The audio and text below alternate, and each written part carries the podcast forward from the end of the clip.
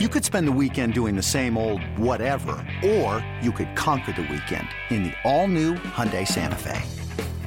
Visit HyundaiUSA.com for more details. Hyundai, there's joy in every journey.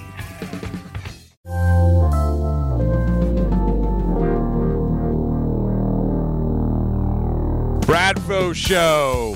That's my open. That's what they used to call me, Swivel Hit Bradford. That's my open. I'm Okay. waiting for you to So what- justify your stupid opinion. Bradfo Show.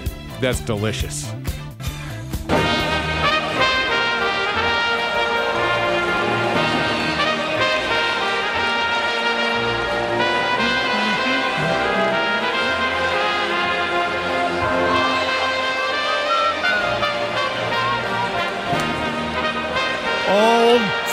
Trumpet. He was uh, he went to his first baseball game the other day. Did old Timmy Trumpet, and he did the take me out to the ball game seventh inning stretch for the uh, New York Mets. No Edwin Diaz though. No, That's too bad. Really too bad because that would have been perfect. Uh, Didn't happen. Yeah, would have crushed it. That's right. So we welcome in, uh, and, man. and he's joining us on Let's Twitch. go. Joining us on Twitch as well. that. The uh, flag of Bradford Sonia is not hanging in the background.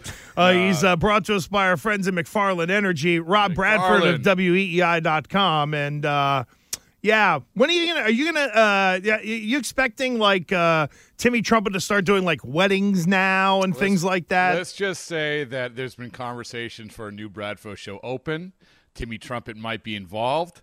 Uh, also, I went to Felix Bautista, who is the closer for the Baltimore Orioles, who also has great walk-in music, which is the whistling in the wire. You ever watch the wire? Of course it is. That's Omar. I mean, right. Omar coming. So you know that you know Yeah. yeah. that's right. So that's his that's his entry music. That's pretty sweet. and he told me exclusively that he thinks his intro music is better than the Timmy Trumpet. wow. So, Get breaking. ESPN on this. Yeah, so I, Breaking. I would have to disagree. Even though The wire is my favorite show of all time, and that might be slightly more badass. It's just the way the trumpets hit. It's a cooler intro. Well, Edwin Diaz. It's and- just, and- it's just and- cooler. And of course, we it goes without saying that there's one.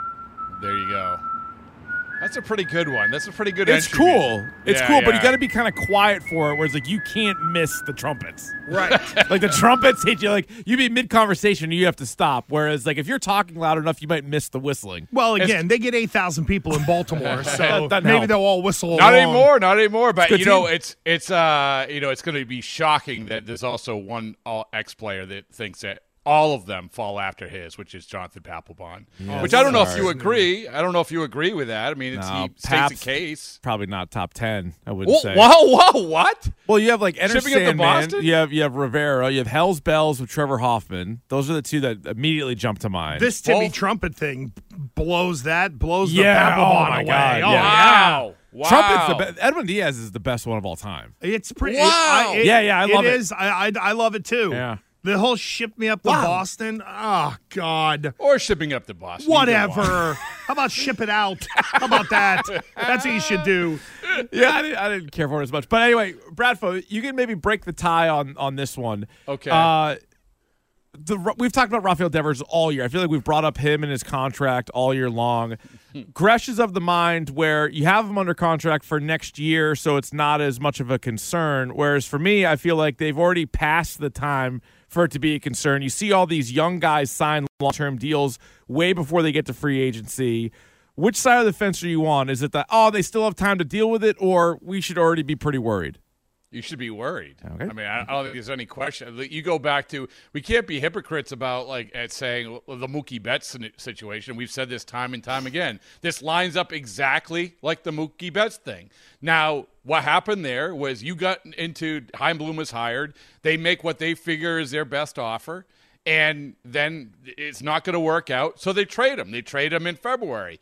Well, how is that any different than Rafael Devers? And I'll, I'll give you the answer to that. If ownership comes in and said, "Well, we really messed up the Mookie Betts thing, and we really can't take the hit like we took with Mookie Betts, and we don't have Rafael Devers and Xander Bogaerts and all these other guys still on the roster if Devers leaves," so that's where it's different. But in terms of the, the contract status, uh, it's the same as Mookie Betts. So we so it will absolutely be like very, very uncomfortable if you get into next year without a deal, and that's the way they're trending. Well, that's the, what you just said, though, is the re- like I'm of the deadline spur action when it comes to doing contracts and things like that. And you just said it for as whatever it could be, as long as you know the player is willing to stay here. That's the grand caveat of all of this, including with Betts, because he said all the right things. But did we really truly believe that he was not going to go to free agency? I don't know. I don't know if anybody knows that. But that's the thing. Ownership can just go, it takes 350 million. Fine. Let's stroke the check and get it done. And they go back, and there it is. That's why I'm not freaked out over it because the cards are still being held by John Henry. No, Whether no, he no. wants to play them or no. not is another story. Yeah, well, I guess the in, in that respect, the the the cards in terms of who was going to get the deal that they want is held by Rafael Devers. I mean, that's that's and and Mookie Betts was the same way. Where you know, I do believe if you offered what Mookie Betts was asking, which was at that time probably around four hundred million dollars, that he would have come back. And, and you say, well, that's a lot, and, and Rafael Devers isn't going to ask that. But what Rafael Devers is going to ask for is to be paid amongst the, the elite in the game. And I don't know if the Red Sox had ever viewed him as the, an elite in the game. Certainly by their offers before they didn't view that. And what it also comes back to is when when I say Rafael Devers hold the cards, he does. Like he has gotten to this point in in his professional career where he's a year away from free agency, where he has the right to hold out for the last little cent. Okay? Where the Red Sox messed up, and I still don't understand this, and I probably said this a million times, but I still don't understand it, is how they did not approach Rafael Devers before the end of March this year. That is unbelievably baffling to me and makes absolutely no sense because as we see in baseball, this is what you do. We saw it before this. We saw it before Julio Rodriguez and all these other guys. We saw it with Theo Epstein. Like we saw this is how teams are built. Foundations are built. And for whatever reason, they waited until the very last bit of spring training this year to make the first offer to Rafael Devers, according to Rafael Devers. Can I just quickly? How much do you think, if anything, did the the whole looming lockout? The because we forget at the beginning of the year we still had labor strife. Like well, I know we've all forgotten about it because it got wrapped up into the year. Do you think that played anything into?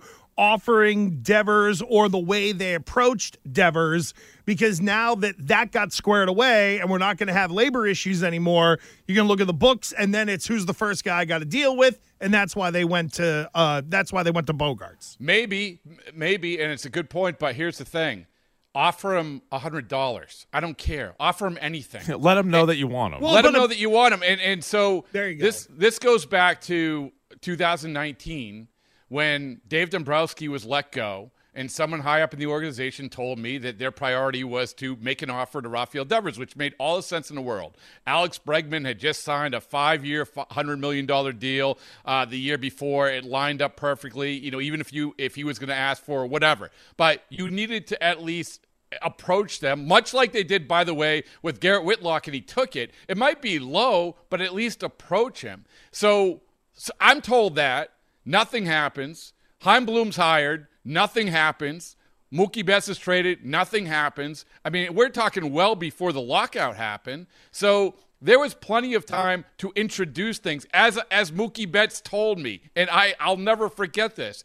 He said the toughest deal to turn down in all of the deals is the first offer. The first one. That that was what he said and that was really really early in his whole professional career. And because he you never see that much money. And he, you know, you turn it down and then you get more and you get more and you more. Next thing you know, you're at free agency. So I have zero faith in in Chaim Bloom, and I think there's a really long list of uh, missteps along the way that he has had. Should we add to it back in 2020? Let's say he was told, "Listen, you got to you got to trade Mookie Betts, get the most for it," and he does that. Should he have then pivoted and then at that moment offered Rafael Devers a massive extension? Yeah, I think. I So think- I guess my question then would be: Yeah. did, did John Henry say, "Hey, you have to trade Betts and no more big deals," or was it, "Hey, we've kind of hit a uh, you know our, our head against the wall with Betts. We're not going to get Betts, but we better not lose our at the time 22 year old stud who had already won a World Series and was coming off a monster year." I, I don't have I don't have a definitive answer to that. I think two things. Number one, that I think when they hired Chaim Bloom, it was the same idea when they hired Dave Dombrowski. You're going to run our baseball operations. You're making the decisions. We trust you to make the decisions. And, may, and my guess is that Chaim Bloom said this is the path they want to go down. So you know that's all well and good. But at the same time, there was probably some idea, some notion in Chaim Bloom's mind, as we've seen with the Matt Olson extension or a contract comp, you know, that they didn't view Rafael Devers like Rafael Devers viewed himself. Like they view Rafael Devers at that time, particularly as the kid who was, you know, might be not going to be in the best shape, can hit the crap out of the ball, and is a bad defender.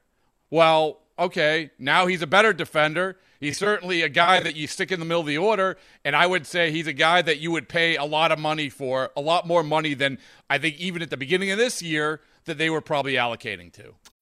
When you need mealtime inspiration, it's worth shopping Kroger, where you'll find over 30,000 mouthwatering choices that excite your inner foodie. And no matter what tasty choice you make, you'll enjoy our everyday low prices, plus extra ways to save, like digital coupons worth over $600 each week. You can also save up to $1 off per gallon at the pump with fuel points. More savings and more inspiring flavors make shopping Kroger worth it every time. Kroger, fresh for everyone. Fuel restrictions apply. Uh, where do you see? So let's say we get to a year from now. We, uh, the way it's kind of being portrayed is that 30 teams in baseball will be lining up for Rafi Devers. That's not true. How many realistically do you think would be in on giving a player potentially $400 million? What are we really talking about here in terms of teams that would really be willing to go that far for this player? There are playoff teams in the American League right now that wouldn't go that far.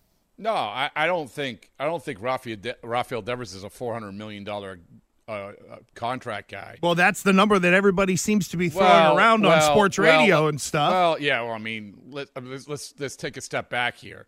There, the Matt Olson deal was wasn't even what it was. He wasn't even at two hundred million. Okay, so we know that we Terrible. we also know we also know that Chaim Bloom said, you know, I forget the word he used, but there was a, defer- a, a, a divide. They- We're not coming to common ground when it comes to the understanding the value of the player. And then we hear reports that they might have been $100 million apart.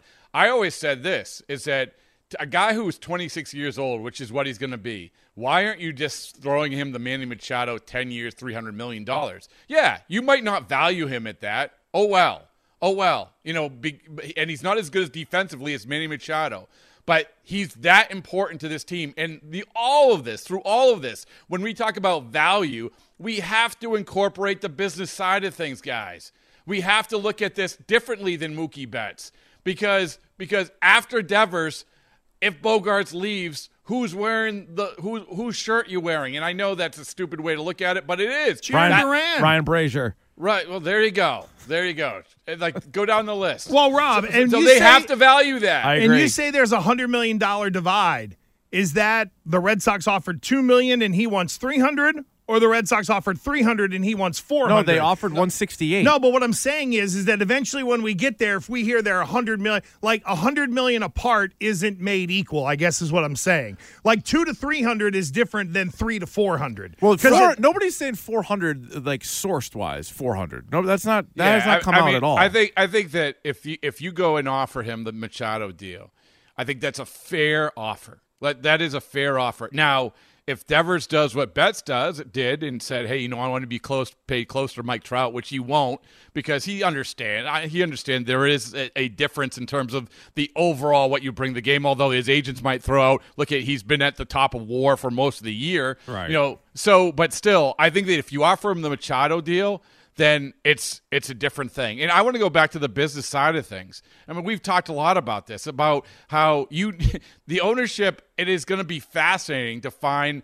how much ownership swoops in and says, "Hey, listen, Chaim, I know you value him at this, but we got to amp it up a little bit." And I do think that in this world of baseball, that is a hugely important thing. Anthony Rendon is not going to bring any value to the Angels. That was a dumb signing by them.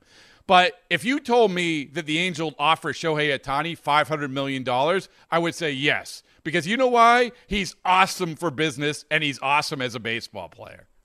Yeah, no, I agree. I think you know, obviously, before he tested positive for steroids, same idea with Fernando Tatis. You know, San Diego was going to keep him; they locked him up early. Just saw Julio Rodriguez sign with the with the Seattle Mariners. So, my other fear on this too, Bradfo, is if they screw this up and Devers is gone, they're going to try to make up for it with a really bad signing, and the next Marcus Semien or Corey Seager, they're going to be the ones that sign. Like I feel like that happened with Lester. Like Jon Lester, they screwed up, so then they were like David Price for sale. We're not going to let these guys go, and those are both terrible signings. And if if the Devers thing doesn't go their way, to your point, all of a sudden there's not really that popular player on the team.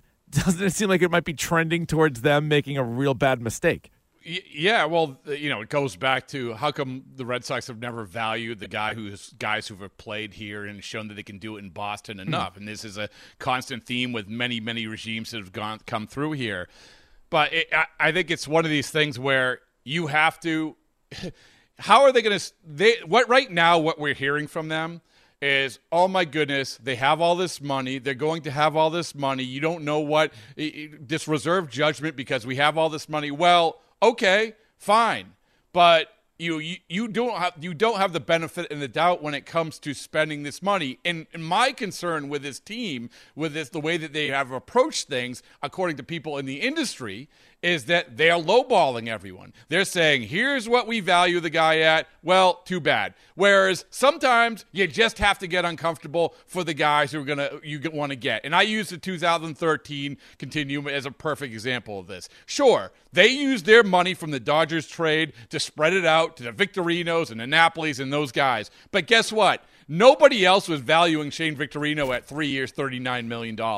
They got uncomfortable. They overpaid for him. And that's what they're going to have to do with guys they really want. And I don't know if they've shown they're going to do that. So then who who should be trusted then? Ownership jumping in as it has in the past and maybe make a mistake or letting the baseball guy make mistakes? Well, I, I think they still I think they're still leaning heavily on Chaim Bloom. Like what the Devers thing and the Bogaerts thing might be a little bit different because, like I said, the business side of things come into play. But when he goes and says, "Hey, you know, I want to get this guy on a three-year deal," take take my word for it. I think that they're still going to lean on. They paid him, and they're they're they're showing faith in him still to do that. Now, this year, he has to show that he can do it. I mean, there's we've talked about this whole plan of sustainability. That's all well and good. But when you're 0 for 1, you know, you have to you have to even things off a little bit by being good. It's a results business, and the results, I don't know if you know this, guys, mm-hmm. have not been good this year. Six games not. under. Yeah, they stink. Who would have thunk yeah. it? yeah, It's almost like a lock that Baltimore is going to finish uh, above them. Rob Bradford at WEEI.com, who, uh, by the way, the whole graphic uh, battle mm. between you don't like cursive. your well, it's the cursive, but also Rich Keefe did this on his own. You, oh, he said it was in You you have what a you, you, have a staff of high schoolers to do these things for you. They're good with those kind of yeah. things too. They grew up on it. Like I, I think that's why Keith gets his hand raised on that one because he did it. You had some kid who's about to go back to school doing it for you. Listen, I applaud. I, I applaud the effort I, I, didn't know this was was this hours upon hours upon hours of Rich Keefe. Uh, days of my blood, life. Sweat, yeah, this is, this is, why I was out two weeks I ago just, for three I days. Sol- I just, I just solely thought it was because you you still had some uh, some scars from not being able to make a cursive Z or a cursive Q, uh, which we all have, right? Naruto? So, no, those are Z's. but uh, listen, listen. I mean, when it comes to the fantasy football stuff, w- there's enough to go around, right? Everybody enjoys a good fantasy football league. You guys have one. I have one. Everyone. It's just like you know who doesn't in- enjoy it? Will who? Fleming. You left him out of your league. That, what what happened false, there? False narrative. That's false what he said. That's what Coop told me. No, yep. that's that's first of all, it's all wrong. Happy sixteenth. He, he said he was willing to do I, the draft said, during a so, game. So he jumps in. Well, again, there you go. He said I he was willing to do it. He wanted to do it. Uh, you can't. I don't want to. That that is devaluing everything that comes with the Red Sox broadcast. I am not going to say it's devaluing the fantasy league. Really, I say, doesn't he take innings off every once in a while when there's yeah. three or four of them yeah. in the booth? Doesn't he I get mean, time to go eat? Go the in, hi- can? in hindsight, I also didn't know that Papelbon would be drafting while holding a machete at a little league game. So There it's you go. know Wow. uh, Nice. Yeah, but I, I I offered Will Fleming to be partnered with Coop. Uh, Oh, so- co-ownership. How insulting! That is Why? worse. Hey, you want to go with this high school kid? Yeah. Hold his hand. What- buy he's, booze. the, he's the commissioner. he's the commissioner. Again, more of you pawning everything off. Uh, well, it's, Yeah. it's called delegation. All right. Sounds like a mess, but good luck with it this year. Hey, I, I look I, li- I I look forward to the entire season. It's uh the great great sport of fantasy football is a real winner today. There Great. we go. Bradfo, thank you, friend. All right, thank you. Rob Bradford joins us, uh, courtesy of our friends at uh, McFarland Energy.